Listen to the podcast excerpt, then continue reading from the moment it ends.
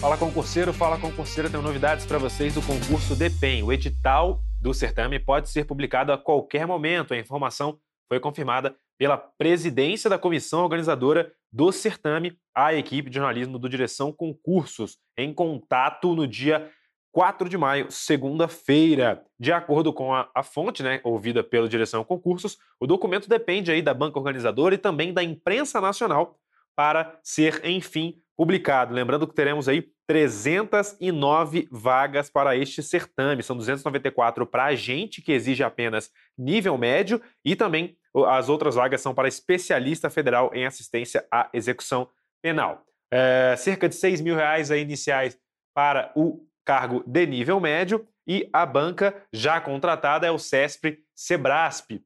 Lembrando aí que a prova tem no máximo até outubro para ser publicada, mas se o edital realmente sair uh, agora, logo no dia cinco de maio, como é uma possibilidade, quem sabe essa prova seja antes aí. E também, claro, a depender da situação do Brasil uh, durante o surto do coronavírus. Mais informações você encontra no blog do Direção Concursos. Lá está completinho tudo que eu estou falando aqui e muito mais. Lembrando que só passa quem está bem informado. Um abraço, até a próxima!